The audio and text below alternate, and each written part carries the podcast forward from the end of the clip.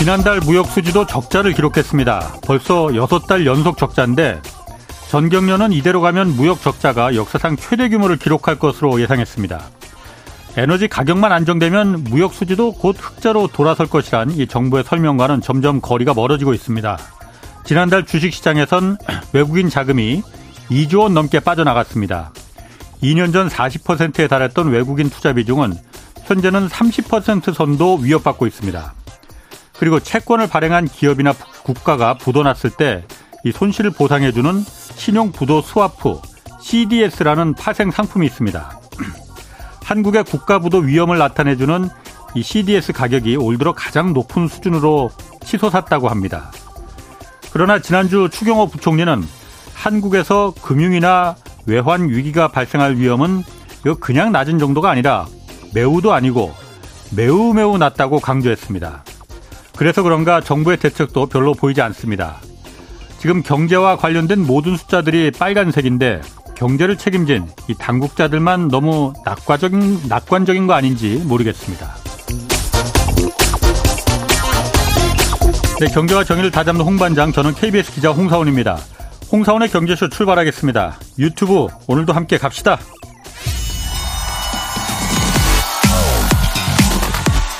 대한민국 경제 오디션 메가 경제스타 K. 여러분, 경제가 어려워서 힘드시죠? 그래서 준비했습니다. 대한민국 경제 오디션 메가 경제스타 K. 힘든 경제 상황을 이겨낸 감동 스토리, 우리 가정의 특별한 경제 공부법, 슬기로운 투자 아이디어, 경제와 관련된 이야기라면 모두 환영합니다. 총 상금 6천만 원을 준비했습니다. 여러분의 많은 참여 기다립니다. 이 프로그램은 당신의 투자의 길을 춤추게 하는 새로운 투자 플랫폼 탱고픽에서 함께합니다. 네, 내가 경제스타 K 12월 9일까지 지금 사연 계속 받고 있습니다. 사연은 홍사원의 경제쇼 홈페이지에 올려주시면 됩니다. 자, 오늘 염불리의 영양만점 종목 구성 시간입니다. 염승환 이베스트 투자증권 이사 나오셨습니다. 안녕하세요. 네, 안녕하세요. 휴일인데도 나오셔서 고맙습니다. 아, 아닙니다. 복장도 아주 편하게, 네, 예쁜 옷으로 입고 나오셨네. 뭔가 좀 어색하네요. 대병이. 네. 밖에 비 지금도 많이 오던가요? 아, 지금은 좀 많이 그쳤습니다. 그래요? 네.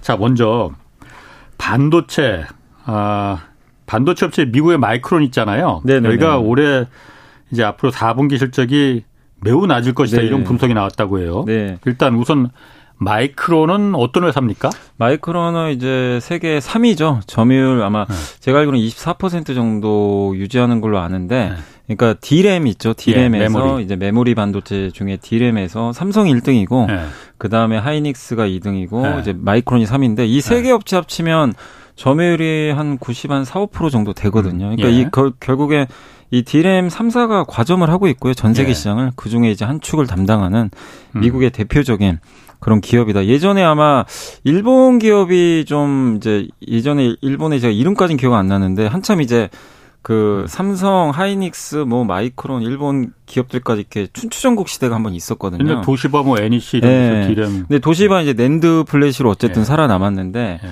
당시에 이제 일본 기업들도 좀 힘들었었고, 네, 그다음 대만 기업도 있잖아요. 지금, 예, 나냐가 좀 살아는 남았는데 점유율은 얼마 안 되죠.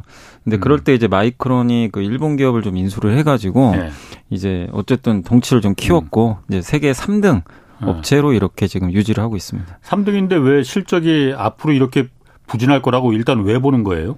일단 이제 왜 마이크론을 먼저 보냐면 마이크론은 좀 회계 기준이 좀 달라요. 이제, 네, 우리나라 같은 경우는 보통 이제 3개월에 한 번씩 끊잖아요. 3, 6, 9, 12. 네. 근데 여기는 지금, 네, 8월까지예요. 그러니까 6, 7, 8월이 이 하나의 분기입니다. 아. 그러니까 한국은 9월에 끝나잖아요, 3분기가. 예, 예. 근데 마이크론은 한 달 전에 끊어요. 예. 그래서 이제 이 실적도 되게 빨리 발표하고, 그래서 이제 보통 반도체 풍향기로 불립니다. 그러니까 삼성전자, 하이닉스는 물론 삼성전자가 아마 이번 주에 발표를 하지만, 예, 실제 이제 그건 잠정이고, 예, 확정 실적은 이번 달 말에 하거든요. 예. 그러면 이제 자세한 내용은 사실 이번 달 말 돼야 우리가 알 수가 있어요. 예. 근데 마이크론은 이제 벌써 지난주에 발표를 했잖아요. 예. 자세한 실적을. 예. 그래서 가장 한 달 먼저 항상 발표하기 때문에 많은 이제 반도체 투자하시는 분들이나 주식시장 참가하는 분들이, 예, 마이크론 실적을 항상 이제 염두에 두는 거죠. 이게 어떻게 전망을 하나. 왜냐하면 또 마이크론 실적에 따라서 다음에 또 삼성전자 주가에 영향을 그러니까. 바로 주잖아요. 네. 그래서 마이크론이 이제 그런 좀 특수성이 있다 보니까 네. 이 어떻게 좀 발표를 하고 전망을 하는지 항상 이제 많은 사람들이 관심을 갖고 있다라고 보시면 되겠습니다. 아니 그럼 마이크론이 네. 한 달 먼저 했으면은 네. 실적이 아주 안 좋았나 보죠 그러면은? 이번에 역시 뭐 예상보다 안 좋았죠. 안 좋았는데 이제 네. 사람들은 알고 있잖아요. 당연히 안 좋을 건 알고 있어요. 반도체 안 좋다는 네. 건 아는데. 그리고 9월은 포함이 안 됐거든요. 예. 근데 9월은 더 안 좋겠죠. 예. 그래서 삼성 하이닉스는 아마 마이크론보다 더 안 좋을 가능성이 높아요. 9월께 반영이 되니까. 근데 그것까지 이제 우리가 알고 있는데 네. 중요한 건 이제 전망이 앞으로. 중요하잖아요. 네. 근데 확실히 좀 전망도 굉장히 좀 안 좋고 원래 9월 이제 다음 분기가 9월에서 11월이잖아요. 예. 마이크론은 매출을 40억 달러 정도 전망을 했는데 이게 최근 5년 중에 최저치라고 합니다. 그리고 원래 전망을 60억 달러 정도 했었거든요. 예. 그러니까 거의 60억 달러니까 한 그 지금 예상보다는 훨씬 좀 못 미치는 매출 전망을 했고 근데 사실 마이크론이 이렇게 실적 발표를 하고 나서 지난주 이제 금요일 날 하이닉스 주가가 좀 올랐고 삼성전자가 사실 오르긴 올랐거든요. 네. 근데 거기서 중요한 거는 전망은 안 좋지만 네. 설비 투자를 좀 줄이겠다라고 좀 언급을 했어요. 아, 삼성하고 하이닉스가? 아니요. 마이크론이.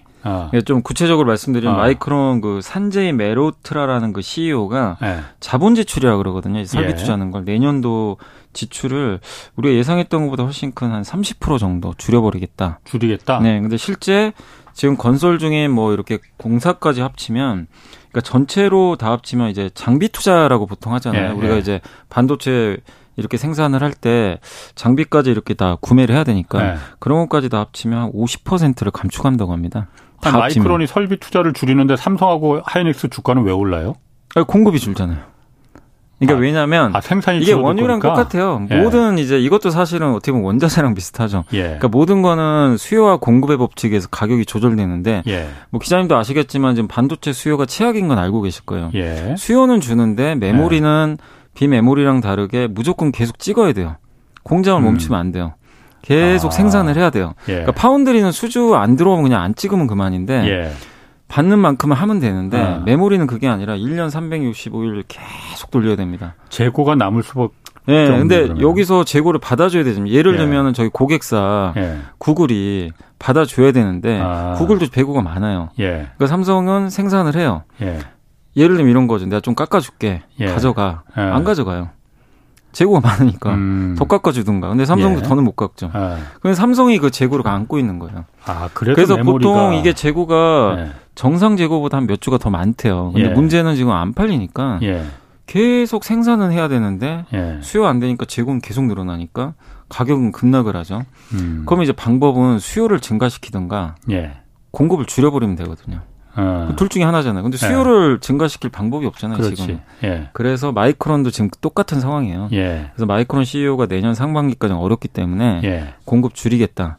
그래서 원래 설비 투자하려던 것도 줄이고 감산까지 하겠다고 언급을 해버렸어요. 감산은 그러니까 어차피 있는 장비에서는 그건 24시간 계속 돌려야 되니까. 돌리는데 이제 그 약간 손해를 봐야 되겠지만 이제 뭐 예를 들면 100개 생산하던 거를 뭐 70개만 생산하든지 속도 조절하는 거죠. 아, 그러니까 조금 24시간 돌리는데 두 개 만들 시간에 한 개만 뭐 그런 거죠. 예를 들면. 그래서 그러면 이제 공급은 어쨌든 줄잖아요. 그러면 재고도 예전보다는 좀 줄 수가 있겠죠. 과거보다는.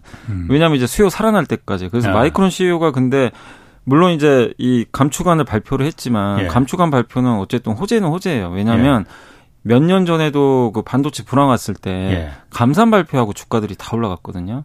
그게 바닥이었어요, 사실 그때가. 그리고 다시 좋은 사이클이 왔거든요. 그래서 이게 항상 반복이 되다 보니까 많은 투자분들이 진짜 감산 하나 안 하나 이거 기다리고 있었어요. 근데 그날 그걸 발표하니까 바로 그 이제 금요일 날 우리나라 시장에서도 삼성 하이닉스가 다 올랐고 또 한 가지 더 있었던 게 이제 마이크론 CEO가 물론 좀 낙관적으로 얘기를 했지만 내년 하반기엔 수요가 더 많아질 것 같다. 공급보다. 좀 낙관적으로 피력을 했어요. 그러면 보통 주가가 6개월 선행하잖아요. 그럼 내년 하반기면 7월이잖아요. 그러면 얼마 안 남았네.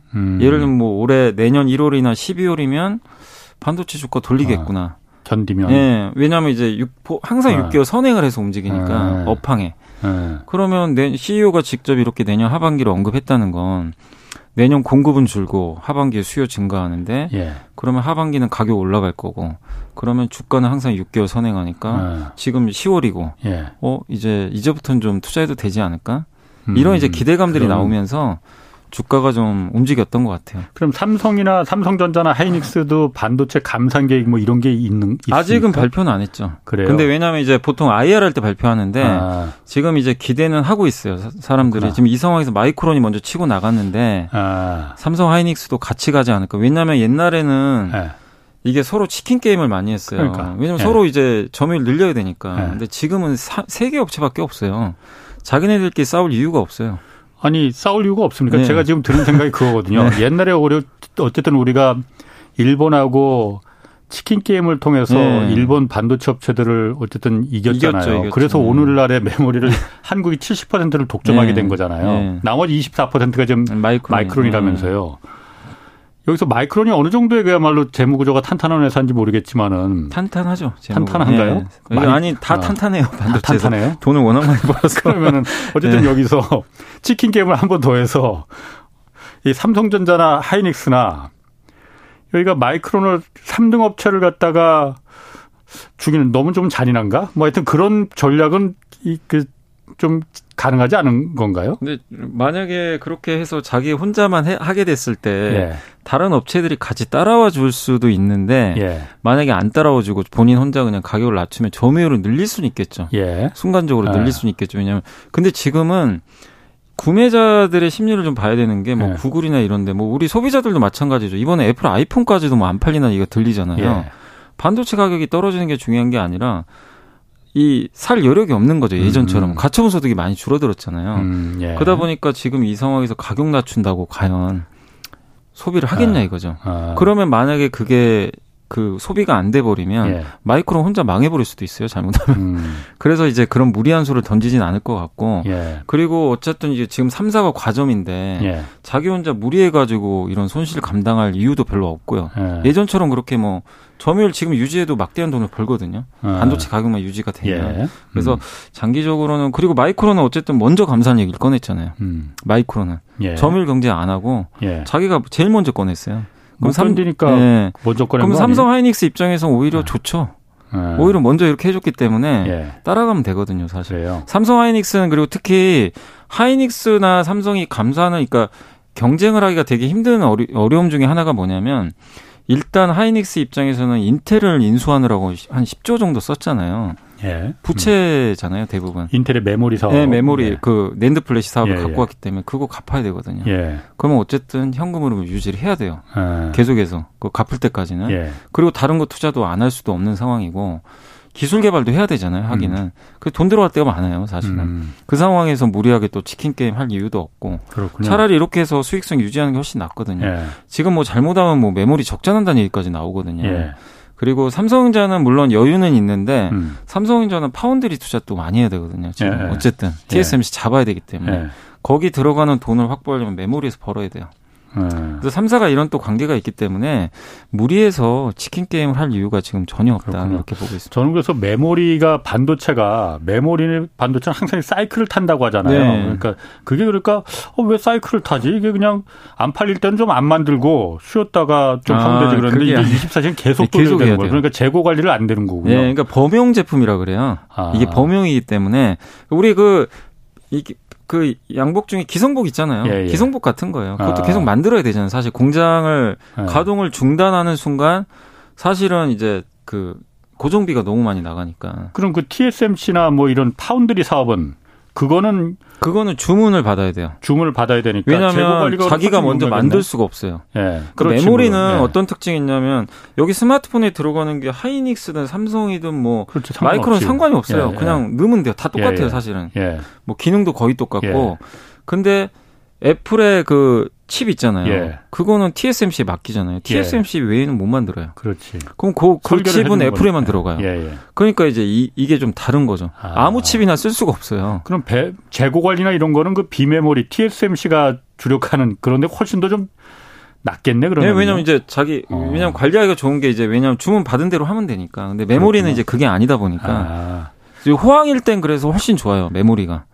수요가 많을 때는 예. 그만큼 계속 나가니까. 근데 이런 불황이 오면 그렇구나. 굉장히 좀 고생을 하는 거죠. 그럼 삼성전자 주가는 지금 뭐 5만 전자를 는 고사하고 지금 4만 전자로 내려앉게 생겼다 뭐 이런 얘기가 있는데 증권가에서는 어떻게 잡고 있습니까? 삼성전자. 이게 아무래도 삼성전자가 우리나라 주식시장에서 가장 시총 2위 기업이니까. 뭐 대표니까. 지금도 개인 투자분들이 많이 사고 계시고. 예. 근데 어쨌든 지금 이번에 뭐 실적 전망 안 좋은 건 다들 아실 거고요. 예. 고점 대비해서는 46% 빠졌는데 한 그 하이투자증권의 송명석 연구원님이 안 그래도 보고서를 하나 썼어요. 최근에. 예. 거기 나온 거대로 이제 말씀을 드리면 보통 PBR이라 그러죠. 이제 자산 가치 몇 배 정도 되냐 지금 주가가. 근데 지금 현재 삼성전자 PBR이 1.07배입니다. 올해. 예. 올해 현재 그 벌어놓은 그 돈 대비해서 1.07배인데 이게 그 리만 사태 있잖아요. 2008년도. 예, 그때가 1.17배였어요. 금융위기보다 지금 더 낮아요. 주가가. 예를 들면 밸류에이션상으로. 제일 낮았을 때가 2015년도에 중국 신용위기 터졌을 때. 예. 그때가 0.94배까지 간 적이 있었거든요. 그래서 뭐 유럽위기, 뭐 미중 무역전쟁, 코로나 다 합치면 위기 때마다 밸류 계산을 해봤어요. 예. 평균이 1.09배래요. 그러니까 위기 때 다 더한 그 평균을 냈더니 그때보다 낮네. 그 지금 그때보다 1.07배니까 낮고 그래서 계산을 했더니 최악 그냥 중국 신용이익이 0.94배이면 얼마 나오나 계산을 했더니 46,300원이 나와요. 그럼 4만 전자 갈 수도 있어요. 만약에 그때처럼 간다면 최악이면 그럼 여기서 12% 정도 하락을 할 수가 있어요. 근데 이제 지금 이제 평균적으로는 1.09배니까 그렇게 계산하면 그러니까 지금 상황에서는 투자할 만하다 충분히. 1.09배로 지금이 그러니까 지금 주가가 1.09배라 이거죠. 0.7배죠. 0.7배니까 0.9배보다 더 낮고. 그리고 보통 이제 그 주가가 보통 이렇게 그 언제 올라가냐면 그 메모리 반도체 기업들 주가가 물론 여러 가지 이유들은 변수들은 있겠지만. 금리가 좀 약간 이제 인하되거나 금리 인상 사이클이 종료되면 유동성이 좀 이제 다시 증가하잖아요. 그럴 때 되면 또 올라간대요. 보통 그때 1.5배까지 올라갔대요. 그때. 그래서 만약에 1.5배로 계산을 하면 지금 주가 수준에서 한 50% 정도 상승 여력은 있다. 그래요. 그래서 지금은 언젠가는 또 미국 금리 상승이 멈출 거기 때문에 지금은 상승 여력이 훨씬 크잖아요. 지금 주가에서 50% 대 12%니까. 그래서 지금은 좀 분할로 매수할 때다. 라는 이제 그런 내용은 좀 있긴 있습니다. 아까 그 마이크론 반도체가 그러니까 내년 하반기라고 하셨나? 그 내년 하반기에 수요가 좋아진다. 그거는 무슨 근거로 왜 늘 거라고 보는 거예요? 일단 이제 재고 조정이 그때쯤에 끝난다고 보는 것 같고, 그리고 이제 지금 많은 사람들이 지금 내년 상반기면 그 뭐 근거는 있는 겁니까 그러면? 그러니까 뭐라고 CEO가 직접 근거를 얘기한 건 아니에요. 그러니까 그렇게 그냥 낙관적으로 얘기를 한 건데 이제 증권가에서 추정하기로는 이거죠. 일단은. 지금 그 금리 때문에 이 모든 게 발생했잖아요. 물가가 올라와서 금리가 너무 세게 가니까 당연히 이제 수요가 줄어서 경기가 안 좋잖아요. 그럼 결국 금리 인상 사이클이 종료되면 경기가 좀 풀리지 않을까 이걸 보고 있는데 그게 내년 상반기까지 미국이 금리를 좀 올리면 4.5 정도 보잖아요. 그럼 내년 상반기가 끝나거든요. 한 번이나 두 번 올리면 끝이에요. 하반기부터는 동결로 갑니다. 아니면 인하할 수도 있죠. 이제 그걸 보는 거죠. 아, 그게 근거일 것이다. 그렇게 추정은 하는 거죠. 근데 이거를 명확하게 CEO가 왜 그렇게 추정했는지는 그건 좀 야간데. 그건 모르겠습니다. 그래서 그건 뭐 내년 이번 달에 또 말에 삼성 하이닉스가 실적 발표하니까 그때 또 한번 확인해 보시면 좋을 것 같아요. 자, 그 반도체 관련해서 지금 그 손정희 소프트뱅크 회장이 지금 한국 와 있잖아요. 네. 그 소프트뱅크가 요즘 주목받는 게 영국의 ARM이라는 네네. 반도체 설계를 이 반도체 설계의 갑 중에 갑인 회사라고 하더라고요. 여기가 영국 회사인데 이걸 손정희 회장이 소프트뱅크가 소유하고 있는 회사잖아요. 네네. 그래서 삼성전자가 이거 인수하느냐 안 하느냐 그 가능성 어떻습니까? 지금 일단 두 사람이 아직 만나진 않았죠. 손정희 회장하고 이재용 부회장이. 만나진 않았고 아마 지금 한 10일 정도 머물다 간다고 들었기 때문에 뭐 빠른 뭐 어쨌든 이번 주 안에 만나지 않을까 이렇게 다들 보고 있고 이재용 부회장이 지난달에 한번 언급을 직접 했거든요. 손정희 회장이 오신다. 그래서 아마 M&A 얘기가 나올 것 같다. 직접 언급을 했기 때문에 아마 만나긴 할 것 같아요. 근데 구체적인 날짜는 아직 정해지진 않았습니다. 그러면은 삼성전자가 ARM을 왜 인수를 하려는 거예요? 이게 가격이 한두 푼도 아니던데 보니까 거의 뭐 한 90조 원 가까이 들어가던데. 이게 금액이 사실은 원래 이렇게까지 비싸진 않았거든요. 2년 전에 엔비디아하고 56조 원의 인수하려고 했어요. 2년 전에? 2년 전에. 인플레라서 이렇게 오른 건가? 아니면 근데 환율이 올라서 그런가? 달러 때문에. 달러가 너무 올라가가지고. 아. 달러 때문에 지금 거의 예상하기로는 이거 최소 85조는 줘야 되는 것 같다. 지금 분위기상. 그래서 이게 달러가 낮아지면 뭐 삼성 입장에서도 부담이 덜할 텐데 너무 지금 달러 가치가 올라가니까. 아, 영국 회사면 요즘 파운드 값도 떨어졌는데 파운드로 지불하면 안 되나? 근데 아마 달러 결제하지 않을까 이렇게 예상들은 하고 있고요. 일단은 어쨌든 이제 삼성에서 공식적으로 언급을 하진 않았어요. ARM을 뭐 인수하겠다. 근데 삼성이 작년에도 IR 할 때마다 질문에 그 대답을 했잖아요. 우리 M&A 할 거라고. 그래서 이제 많은 사람들이 언급한 게 네덜란드의 NXP라고 차량용 반도체 기업 항상 거론됐고 그리고 나오는 회사 중에 하나가 항상 ARM. 근데 ARM은 원래 없다가 엔비디아의 인수가 안 돼가지고 이제 갑자기 이제 계속 얘기가 나온 거예요. 그리고 손정희 회장하고 또 이재용 부회장이 여러 번 또 만났기 때문에 과거에도 사이가 괜찮다는 평가가 있어서 그리고 지금 손정희 회장 입장에서는 좀 급하거든요. 비전 펀드가 아시겠지만 신성장 기업에 투자를 엄청 했잖아요. 비전 펀드라는 건 손정희 회장 펀드. 예, 펀드죠. 소프트뱅크. 거의 손실을 많이 받구나. 거기에 한때 되게 잘 나갔죠. 근데 이제 고금리 오면서 투자한 기업들 지금 너무나 상황들이 안 좋다 보니까 현금을 좀 해야 되거든요. 근데 일단 ARM은 알짜 자산이지만 자기네가 현금에 하면 최소 한 50조는 확보할 수가 있잖아요. 그래서 이제 매각을 추진하는데 근데 어쨌든 지금 매각이 쉽지가 않다 보니까 IPO를 하려고 그래요, 사실. 상장을? 네, 상장을.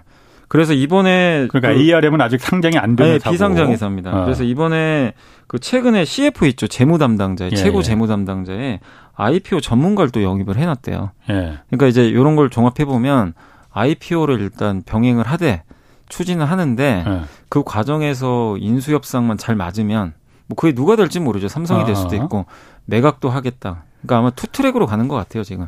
그 몸값 올리려고 그러는 거 아닌가? 그럴 수도 있죠, 근데.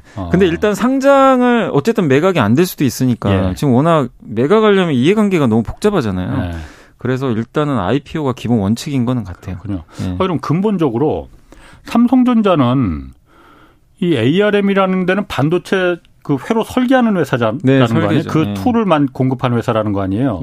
여기를 인수하면 삼성전자는 뭐가 더 득이 되는 거예요? 이게 메모리 반도체 득이 되는 건가? 아니면 뭐 스마트폰 만드는 데 도움이 되는 거예요? 일단 이제 ARM은 이제 설명을 해드리면 여러분이 쓰시는 이 스마트폰에 메모리 반도체도 있지만 이 두뇌라 그러죠. AP라 그러죠. 이제 AP 칩이죠. 그러니까 그 PC로 따지면 CPU. 그게 이제 AP 같은 건데 이 AP를 원래는 이제 지금 PC는 대부분 인텔이 독점했지만 이 모바일 AP는 춘추전국 시대잖아요. 애플은 자기가 직접 만들고 퀄컴은 지금 삼성은 대부분 퀄컴 거 쓰고 있고 그래서 뭐 이런 또 엔비디아도 자기가 직접 칩을 만들고 근데 그런 이제 칩을 만들 때 이 원천 기술이 있어야 되는 설계 설계를 해야 되는데 설계 원천 기술로 이 ARM 걸 다 써요. 전 세계 이 칩의 90%를 ARM 그 설계를 쓴다고 하더라고요. 그래서 갑 중에 갑이에요. 근데 이걸 이제 가져다가 애플도 뭐 예를 들면 자기네 칩으로 또 바꾸는 거죠. 애플도. 애플도. 그러니까 이제 이걸 인수하게 되면 어쨌든 삼성 입장에서는 일단 반도체 생태계 또 최상단으로 갈 수가 있어요. 설계 분야에서. 설계 분야에서. 그 삼성이 지금 삼성도 엑시노스라는 그 스마트폰에 들어가는 AP를 만드는데 아마 아시겠지만 발열 문제니 뭐니 해가지고 지금 제대로 채택이 안 되잖아요. 그래서 퀄컴 걸 쓰고 있는데 이걸 인수함으로 인해서 어쨌든 설계 능력을 더 확보할 수도 있는 거고 자세한 건 더 봐야 되겠지만 어쨌든 삼성 입장에서는 굉장히 좋죠. 가격이 비쌀 수는 있는데 이걸 인수함으로 인해서 역량을 키울 수도 있고 그리고 수많은 기업들이 지금 ARM 걸 쓰고 있는데 이 회사를 지배하게 되잖아요. 그만한 값어치가 값어치가 충분히 있는 거죠. 그러니까 엔비디아도 괜히 인수하려고 했던 건 아니거든요, 사실. 아니 그런데 삼성 같은 경우에는 어쨌든 메모리 반도체도 하고 반도체 설계는 뭐 사실 생소한 뭐 하고 있나? 하고 약한 있어요. 분야잖아요. 그런데 근데 주력은 이제 메모리 반도체하고 지금 파운드리 위탁 생산을 좀 해보려고 지금 TSMC 따라잡겠다고 하는 거잖아요. 근데 지금 그 반도체 설계가 애플도 지금 ARM 거에 의존을 하고 있다면서요. 뭐 많은 기업들이. 그러면 삼성은 반도체만 만드는 게 아니고 파운드리만 하는 게 아니고 그 스마트폰이나 다른 IT 기기를 만드는 회사잖아요. 사업이 서로 충돌하는 거잖아. 애플하고도 충돌하고 다른 IT 기업들하고 충돌하기 때문에 그 파운드리 위탁 생산을 그래서 애플도 그것 때문에 설계도 혹시 우리가 맡기면은 삼성이 그거 보고 자기네 그 스마트폰하고 삼성 갤럭시하고 이렇게 예. 뭐 할까봐 예. 저라도 좀 우려가 될 것 같아요. 그래서 예. 삼성 파운드리 안 맡기고 대만의 TSMC에 맡긴다고 하는 네. 생각도 있잖아요. 실제로 네. 그런 것도 있을 테고. 네.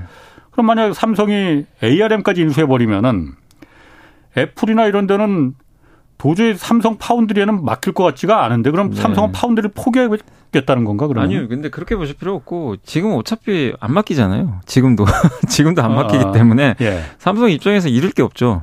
삼성 입장에서는 예. 애플이 만약에 지금 엄청나게 많이 맡겨줘요. 아니면 예. 조금이라도 예. 물꼬가 터졌어요. 예. 그럼 삼성은 잃을 게 좀 생길 수도 있어요. 기자님 말씀대로. 아. 근데 애플 물량은 단 하나도 없어요. 예. 그 삼성은 이번에 3나노를 출시를 먼저 했는데도 고객사가 많지가 않아요. 예. 고전하잖아요. 예. 그러니까 삼성과 TSMC의 차이가 너무 많아요. 예. 그러니까 삼성 입장에서는 잃을 게 많으면 예. 고민할 수도 있지만 지금 상황에서는 잃을 게 없거든요. 어차피 추격자 입장이고 그리고 ARM을 인수를 하게 되는 순간 예. 어쨌든 이제 이걸 지배하게 되잖아요. 예. 그러면 오히려 이 파운드리 그러니까 뭐 애플은 안 할 수도 있겠지만 다른 고객사들이 삼성에 맡길 수도 있죠.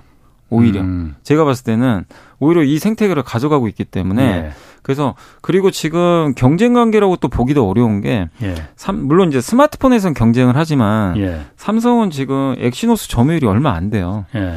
근데 엔비디아가 예전에 인수하려다가 이 독과점 문제 때문에 근데 퀄컴하고도 실패했지. 경쟁이 치열하잖아요. 예. 예. 점유율도 높고. 예. 근데 삼성은 지금 점유율이 미미합니다, 사실은. 그렇죠. 그러니까 이 경쟁자들이 경쟁자로 보질 않아요, 아직은. 좀 자존심 상할 수 있겠지만 점유율만 보면. 예. 그래서 그런 문제에선 자유로운데 다만 이제 어쨌든 기자님이 이제 말씀하신 대로 그런 뭐 애플도 그런 생각 하겠죠, 당연히.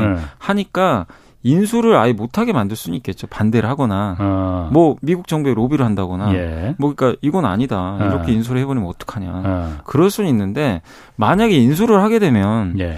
어쨌든 뭐 애플을 떠나서 다른 업체들이 삼성 파운드를 굳이 안 쓸 이유는 저는 별로 없다. 그래요? 이렇게 보고 있어요. 아니, 삼성이 만드는 스마트폰이나 여러 가지 다른 전자 제품들 그런 그 칩 들어가는 그래서 서로 충돌이 되는 쪽이 되는 업체끼리는 제가 그 경쟁회사 사장이라면 굳이 그 ARM이란 그 설계까지 갖고 있는 삼성의 이걸 파운드를 굳이 맡겨야 될까? 근데 이제 그럴 수는 있는데 네. 문제는 이제 지금 삼성은 워낙 점유율이 낮기 때문에 이럴 게 없고 그리고 만약에 이제 삼성이 그 예. 설계 그 자산을 확보해가지고 예를 들어서요 엑시노스를 예. 이제 정말 고품질로 잘 만든다고 한번 예. 예상을 해볼게요.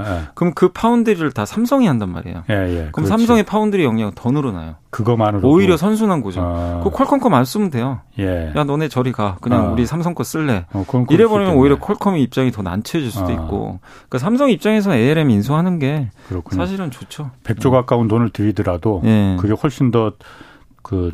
짭짤한 거다. 예. 근데 문제는 이제 인수가 되겠느냐는 그러니까 문제죠. 예. 그게 가능은 한 얘기입니까, 그거? 근데 사실상 대부분의 전문가들은 인수 안 될 것 같, 인수는 불가능할 것 같다. 예. 보고 있고요. 뭐 엔비디아도 못했고 예. 독과점 이슈가 또 생길 수도 있는 거고 예. 반대를 또 많이 하겠죠. 그러니까 다른 나라에서 예. 엔비디아 같은 경우는 어디서 미국에서 반대를 했죠. 미국과 유럽이 아마 영국에서도 반대한 걸로 알고 있어요. 예. 이 두 국가 그냥 안 된다 해서 그냥 안 됐던 거고 삼성은 사실은 독점은 아니기 때문에 반독점에 좀 걸긴 애매해요. 하긴 삼성은 회로 설계나 이런 거는 뭐 아직은 약하기 때문에 그래서 뭐 그걸로 걸긴 뭐 어려운데 어쨌든 뭐 만약에 반대를 해버리면 못할 수는 있는데 그래서 지금 가장 유력하게 거론되는 거는 이번에 한 지분 20% 만약에 상장을 할 수 있잖아요. 예. 상장은 보통 프리 IPO라고 상장 전에 먼저 자금 조달을 해요. 예. 외부 투자 유치를 받아요. 그걸 프리 IPO라고 하는데 거기서 손정희 회장이 한 20% 정도를 삼성의 지분 좀 넘겨주지 않을까 예. 이런 얘기는 좀 나오고 있습니다. 아 그러니까 먼저 ARM이 그냥 상장을 먼저 하고 소프트뱅크 소유 하에서 거기서 이제 지분을 갖다 한 20% 정도를 삼성한테 줘서. 네, 그러니까 상장 전에 미리 한 20%를 주는 거죠. 그렇게 되면 상장을 하면은 몸값이 더 올라가는 겁니까 떨어지는 겁니까? 상장하면 이제 보통 지금보다 올라가는데 근데 이제 그건 뭐 지금 워낙 또 IPO 시장이 안 좋으니까 사실 어떨지 모르겠지만 그게 좀 가장 유력하지 않나. 독과점 이슈를 피하기 위해서 일부 지분 유치, 지분 투자 요 정도 예상들을 많이 하시더라고요. 그렇게 하면은 독과점 이슈나 이런 거에 뭐 왜냐면 20% 가지고 뭐 경영권을 또 장악할 수는 없기 때문에 예. 최소한 50%는 가져가야 되잖아요. 예. 그렇기 때문에 이제 그거는 이제 그런 이슈에서는 좀 자유롭죠. 그렇군요. 그리고 아니면 이제 다국적 기업과 그냥 컨소시엄 맺는 거죠. 삼성 혼자 하는 게 아니라 뭐 하이닉스. 이번에 기사 보니까 SK 하이닉스 방문한다는 얘기도 좀 있더라고요. 네. 그래서 이제 삼성, 하이닉스, 뭐 인텔 이 연합군 구성해서 네. 공동 인수 뭐 이런 얘기도 나오긴 합니다. 그렇군요. 네. 자, 다음 주제로 넘어서 정부가 요즘 뭐 주식시장이 워낙 안 좋다 보니까 증시 안정 펀드 이 카드를 꺼내 들었다고 하는데. 일단 증시 안정 펀드 이게 뭡니까 이게? 이게 증안 펀드라고 아마 2년 전에 기억하실 거예요. 그 3월에 폭락장 왔었잖아요. 코로나 때 폭락했죠. 예, 그래서 이제 금융기관 이제 집합시켜가지고 10.7조 원 모아서 뭐를 하냐면 그 상장 지수 이제 그 이 인덱스 펀드 같은 데 있잖아요. 그러니까 예를 들면 이제 주식을 직접 사긴 그러니까 그래서 주가 방어 이제 주식시장 방어를 위해서. 10.7조 원을 모아놓고 네. 이거 시장 더 급락하면 투입해서 막자. 요겁니다. 아, 그러니까 금융기관들한테 각각 좀 수렴해서. 네, 출자를 하는 거죠. 예, 그래서 이제 뭐 우리나라 대형 금융지주사가 많이 자금을 출자했는데 그걸 해서 이제 하려고 했는데 주식시장에 V자 반등이 나와버린 거예요. 그냥 급하게 1,400 찍고 그냥 2,000, 2,200 갔잖아요. 그래서 그냥 못했어요. 그래서 못했고 그냥 아직 그 기구는 그대로 남아 있어요. 그럼 10.7조는 그냥 남아 있는. 아직 거예요? 이제 돌려줬죠 다. 아 돌려줬어요. 네. 근데 이제 언제든지 다시 투입은 할 준비는 돼 있다고 하더라고요. 다시 모아서 집합시키면 좀 시간은 걸리겠지만. 예. 그래서 지금 다시 시장이 안 좋잖아요. 예. 그래서 증안펀드 투입을 좀 검토하고 있다라는 그런 그 얘기들이 지금 나오고 있습니다. 얼마 전에 뭐 금융위원회에서도 이미 검토를 한 거라는 그런 기사도 나왔더라고요. 그래서. 지금 투입 시기는 모르겠는데 일단 좀 카드는 만지작거리고 있는 것 같아요. 아니 그러면 지금 어쨌든 그 증시가 V자 반등을 할 가능성도 제가 봤을 때 별로 없을 것 같은데 지금 하면 되는 거 아니에요? 뭘 검토를 하나 그냥? 근데 지금 검토를 되지? 하고 있고 이제 왜냐하면 일단은 조금 시간은 걸리죠. 이제 다시 또 얘기를 해서 자금을 또 모아놔야 될 거 아니에요. 그래서 이제 각 그 뭐 금융기관에 또 통보도 해야 되고 거기서 이제 모아야 되기 때문에 좀 일정 시간도 걸리고 약간 이제 그런 걱정도 하는 것 같아요. 물론 이제 개인 투자분들 입장에서는 제발 좀 카드만 만지작거리지 말고 빨리 해라. 다 그래요. 왜 맨날 검토만 하냐. 그렇지. 불만이 되게 많으세요. 뉴스 보면 맨날 검토해요. 근데 이제 금융의 입장은 또 이거죠. 제가 뭐 그분들을 대변하는 게 아니라 만약에 방어가 안 돼 버리면. 아, 그 돈을 쏟아 부었는데도? 네, 부었는데도 만약에 뭐 1,800을 간다거나 뭐 무슨 일이 발생해가지고 예를 들면요. 그러면 이제 난감한 거죠, 사실은. 그리고 이걸 투입한 금융기관도 손실이 돼요. 물론 그렇죠. 네, 다 손실 보니까. 이거 이제 감당하기가 또 쉽지 않다는 거죠. 그러니까 이제 개인 투자자분들 입장에서는 지금이라도 빨리 이게 증안펀드의 목적은 안정이잖아요. 올라갈 때 하는 게 아니라 이렇게 안 좋을 때 좀 투입을 해서 자산을 좀 방어해주는 역할을 그리고 이미 또 이런 걸 이미 2년 전에 만들어놨기 때문에 하면 되거든요. 근데 이제 금융이나 뭐 이걸 직접 투입하는 사람 입장에서는 혹시라도 또 더 폭락할까 봐 나중에 방어를 못하면 어떡할까 이런 이제 우려도 일부 하는 거는 같은데 아니 그거야 구더기 무서워서 잠 못 담그는 거지 그런 이제 식의 좀 부담은 있는 것 같더라고요. 아니 그러면은 그게 금융위원회에서 그러면 주축이 돼서 그 펀드를 조성하는 거예요? 그러니까 금융위가 집합시키는 거예요? 그러니까 이제 정부 그쪽에서 이제 하고 근데 출자하는 거는 이제 주로 우리나라 금융기관하고 민간? 또 이제 정부 일부 금융기관 쪽에서 이제 돈을 대부분은 4대 그러니까 우리나라 금융지주사 있잖아요. 거기서 많은 돈을 투입하는 걸로 알고 있거든요. 이게 금액이 한 10.76조 정도 됩니다. 그럼 11조 원이라 뭐 간략하게 11조 원이라고 해서 그게 한두 푼도 아닌데 11조 원을 민간 금융기관들한테 은행들한테 자 지금 중시가 다 죽게 생겼으니 당신들 좀 내놔. 강제할 수는 있는 건가 보죠. 그 금융기관 그렇게 하기로 한 거예요. 2년 전에 그렇게 했어요. 아니 그러니까 그게 은행들이 민간인데 땅 파서 장난하는 거 아닌데 아 이제 뭐 제가 이거 넣어봤자 이거 안 될 것 같은데 우리는 안 할래 이렇게 할 수는 없는 거예요? 일단 그렇게 이미 하기로 했기 때문에 그 기구를 없앤 것도 아니에요. 그 기구가 아직 남아 있어요. 그래서 물론 이제 또 조율은 해야 되겠죠. 해야 되겠지만 이거를 완전히 그때 이거 안 됐으니까 돈 돌려주고 이제 이거 해산 끝났으면 다시 하기가 쉽지 않을 수도 있어요. 근데 아직은 그 기구 살려놨거든요. 여전히. 그래서 지금 검토하면 아마 빠른 시간 안에 투입될 가능성은 있고 그리고 금액을 한 번에 투입하는 건 아니고요. 물론 그렇겠죠. 당연히 분산해서 하겠지만 어쨌든 지금 개인 투자분들은 좀 빨리 좀 투입해라. 염 이사님이 보시기에는 증권회사에 계시니까 11조 원 정도라면은 이게 그 증시를 다시 좀 그 이렇게 세우는데 효과가 있을 것 같습니까? 없을 것 같습니까? 저는 효과는 있다고 봅니다. 왜냐하면 주식 그 증권회사에 계셔서 그렇게 말하는 거 아니에요? 아니, 근데 옛날에도 이런 적이 몇 번 있었어요. 이거 이번만 있는 게 아니고 증안펀드 투입한 게 옛날에 1990년 3조 원 끝나고 엄청난 폭락장에서 한번 투입을 했었고, 그때 뭐 깡통 계좌 때문에 한번 했었고. 2003년 신용카드, 2008년 금융위기 때. 근데 실제로 그거 투입하고 나서 물론 바로 간 건 아닌데 증시가 안정화되고 올라갔었거든요. 그래서 효과는 있었고 물론 이게요. 일각에선 그래요. 이게 시총 대비 증안펀드 비중이 0.53%밖에 안 돼요. 전체 그렇지. 시총으로 시총 대비하면 그렇죠. 네, 근데 하루 거래대금이 지금 이제 막 거의 10조 원대 막 초반 나오잖아요. 거래대금과 비슷하거든요. 그래서 투입을 하면 당연히 이제 이게 뭐 방어가 무조건 된다가 아니라 심리적인 안정 효과가 생기죠. 이게 좀 안전판 이렇게까지 해주는구나. 예, 그리고 주식시장에 투자하신 분이 지금 옛날하고 다른 게 1,100만 명이 들어왔고 어쨌든 많은 돈들이 들어왔죠. 지난 한 2년 동안 140조 개인 투자자분들이 투자를 하셨거든요. 근데 이 상황에서 결국에 계속 주식시장에 돈도 빠져나가지만 자산 손실이 일어나게 되면 우리나라 경제도 당연히 안 좋죠. 소비가 감소할 수밖에 없기 때문에 가뜩이나 지금 모든 자산 가격이 다 떨어지고 있잖아요. 그런 상황에서 어쨌든 저는 뭐 엄청난 효과를 떠나서라도 이거를 하는 것만으로도 심리적인 심리적인 좀 충분히. 그럼 이거 검토만 지금 하는 게 아니고 언제 그럼 결정이 되는 거예요? 그거는 검토만 하다 날 새겠네요. 지금 검토만 하고 있대요. 아직까지. 그러니까 이거는 언제 결정될지는 아직 그거는 아직 명확하게 나온 게 전혀 없습니다. 그리고 또 하나가 지금 정부에서 하는 게. 추진하고 있는 게 공매도 금지, 전면 금지 방안도 지금 또 검토 중이라고 하던데 예전에 한 번에 옛날에 한 번 코로나 때 한 번 했다가 지금 하도 또 일단 요즘 공매다 어디를 가장 많이 쳐요?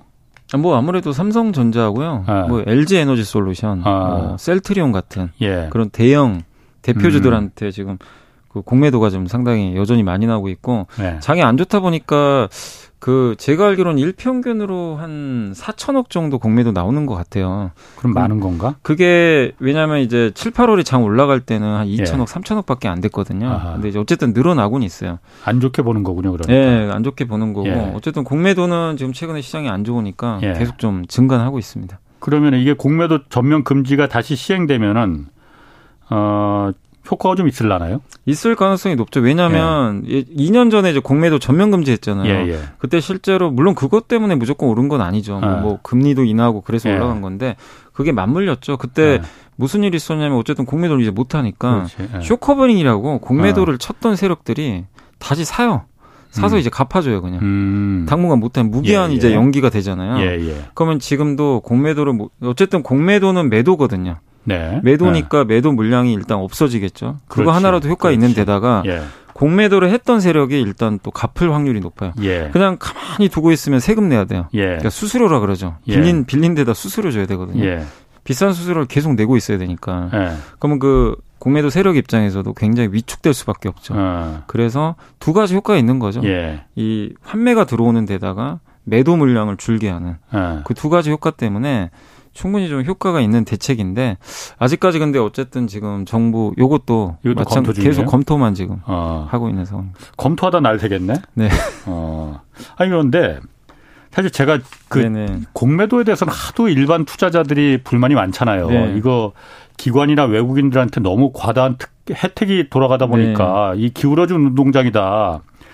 그래서 일반 투자자들이 사실 원하는 거는 기관 투자자나 외국인 혜택을 없애라는 거였잖아요.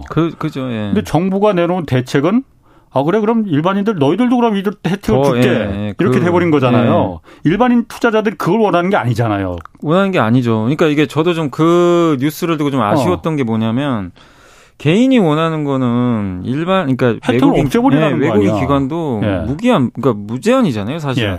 무제한 차입하지 말고.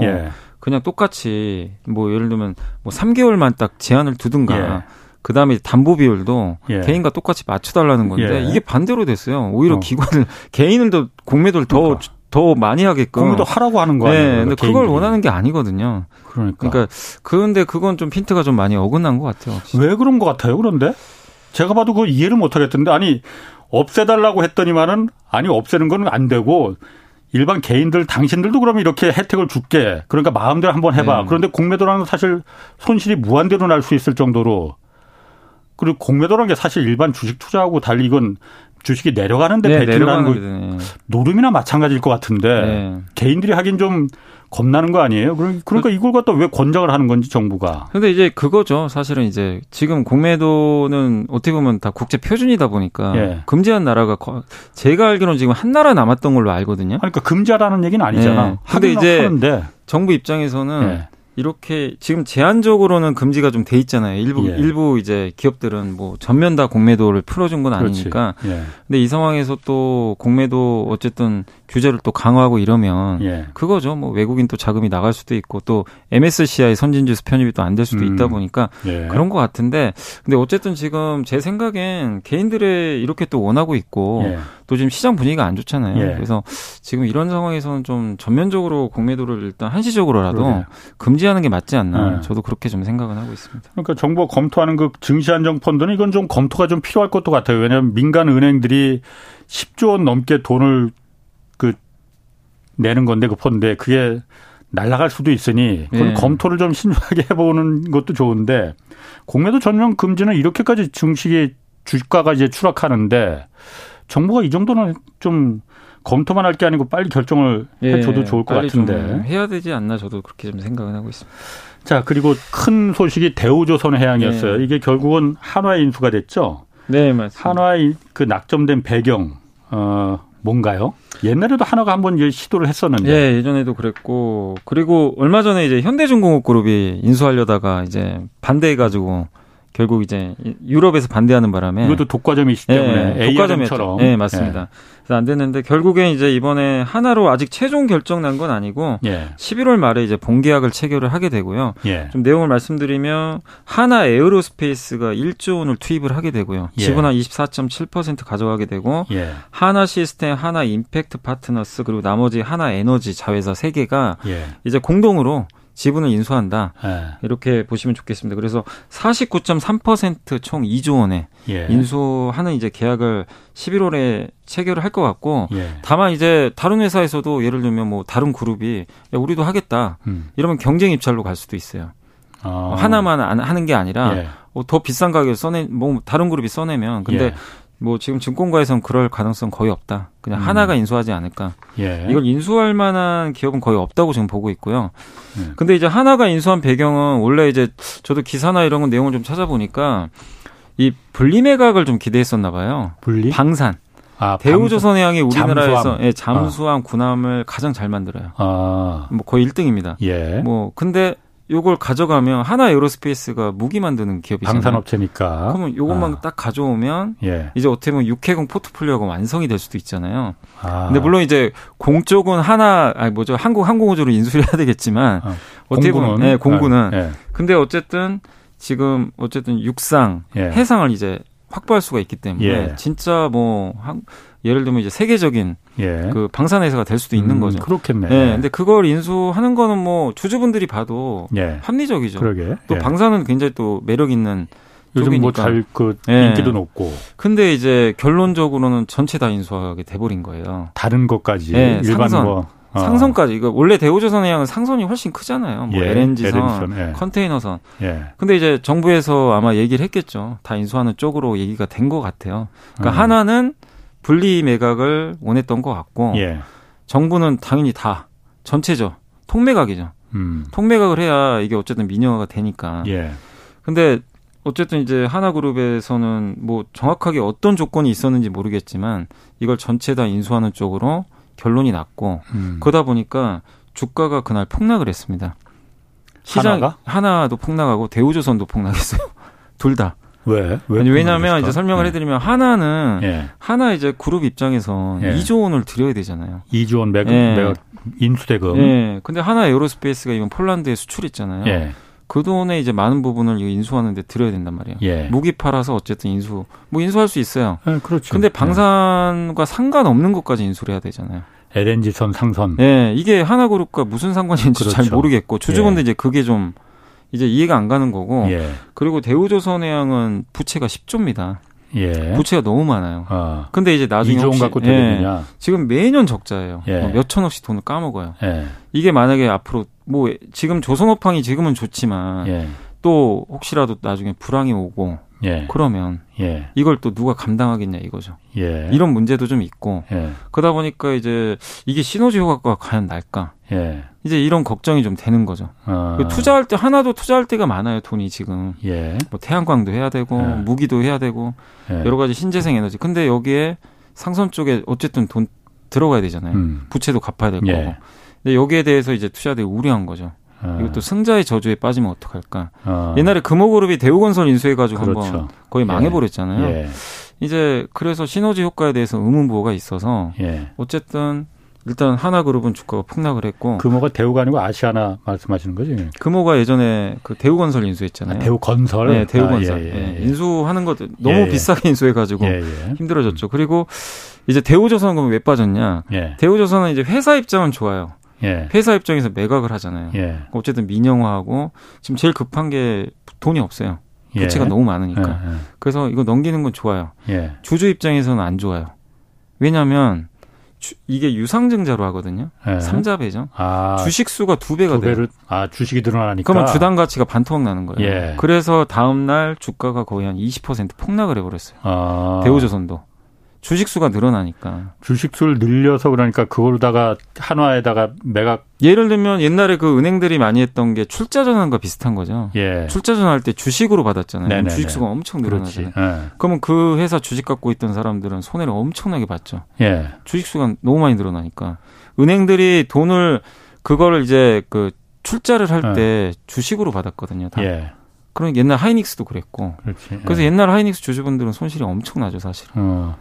아니 출자 전환하고 같은 경우인지 모르겠는데 그럼 이런 경우에 그 주식수가 유상증자를 결정하게 돼서 우리가 매각하겠다라는 거는 일반 개인 투자자들한테는 그냥 감내해라 이렇게 해도 되는 거예요? 그러니까 일단 지금 이게 민영화는 해야 되는데 예. 지금 부채는 10조인데 예. 이걸 그대로 놔두면 회사가 잘못하면 자본 잠식 빠지고요. 예. 상폐당할 수도 있어요, 사실은. 아, 망하는 것보단 낫지 않느냐. 네, 그래서 회사 입장에선 괜찮은 거예요. 회사 예. 입장에서는. 회사 입장은 당연히 네. 뭐. 근데 이제 주주 가치 측면에서 예. 보자는 거죠. 예. 뭐 주주 입장에서도 망하는 것보단 나은데 예. 문제는 주식 수가 2배가 늘어나니까 예. 어쩔 수 없는 거죠. 주당 가치는 반토막 날 수밖에 없어요. 그건 감내할 예. 수밖에 없는 거네요. 그러면. 예, 지금 이 상황이 참 딜레마인 거죠. 사실. 망하는 것보단 나으니까. 근데 이제 주주 거구나. 가치는 또 떨어지고 참 그게 어려운 거죠, 사실. 그럼 그 인수대금이 2조 원이라고 하셨잖아요. 예. 2조 원이면은 가격은 적당한 걸 원래는 그러니까 산업은행이 그 갖고 있었던 거잖아요. 이게 예, 그. 산업은행이 갖고 있었는데 인수 가격에 대해서는 이것도 좀 논란이 많은 게 원래 현대중공업이 인수할 때 6조 원 정도였거든요. 현대중공업이 인수하려고 했던 게 올해 초 아니었었나? 언제? 아니 이제 몇 년 됐어요. 몇 년 되다 최종적으로 이제 유럽에서 이제 불어난 게 예. 올해죠. 올해고 몇 년 전에 예. 그때가 아마 2019년 제가 한 몇 년 전으로 기억하는데 예. 그때 한 6조 원 정도로 아마 가격을 했던 걸로 제가 기억이 나거든요. 근데 지금 이번에 2조 원 정도니까 확실히 가격은 훨씬 낮아졌죠. 그리고 그동안 이제 공적 자금 투입한 것도 굉장히 많은 걸로 알고 있거든요. 예. 그러니까 어쨌든 손해를 크게 본 거죠. 아니 대우조선해양이 요즘 뭐 그 새로 수주받는 실적도 굉장히 좋다 뭐 그래서 지금은 안 좋지만 앞으로 좋을 거다 하는데 왜 가격은 더 낮아졌을까? 일단은 수주를 받는 건 좋은데요. 예. 지금 문제가 막 원자재 가격 올라가고 이래서 아직도 예. 적자예요. 예. 그리고 지금 수주 받는 게 실적으로 잡히는 건 2년 후에 잡혀요. 예. 그러니까 지금 비싼 배들은 내년하고 내후년에 실적들이 잡힙니다. 예. 그래서 지금 증권가 전망을 보면 2024년은 돼야 좀 예. 제대로 이익을 낼 걸로 보고 있거든요. 그렇구나. 근데 그 예. 과정에서 회사가 살아야 될 거 아니에요. 예. 어쨌든 돈을 확보해서. 예. 지금 이게 좀 급한 거죠.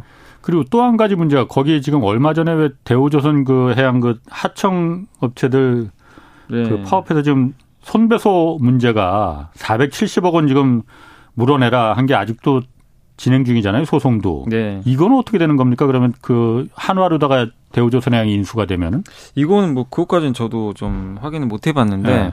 어쨌든 지금 손해배상을 지금 안 물으면 이거 네. 배임 명의로 들어간다고 그러더라고요. 또 안 물으면. 아, 배임이 된다? 네. 배임이 된다. 왜냐하면 회사에 손해를 줬기 때문에 예.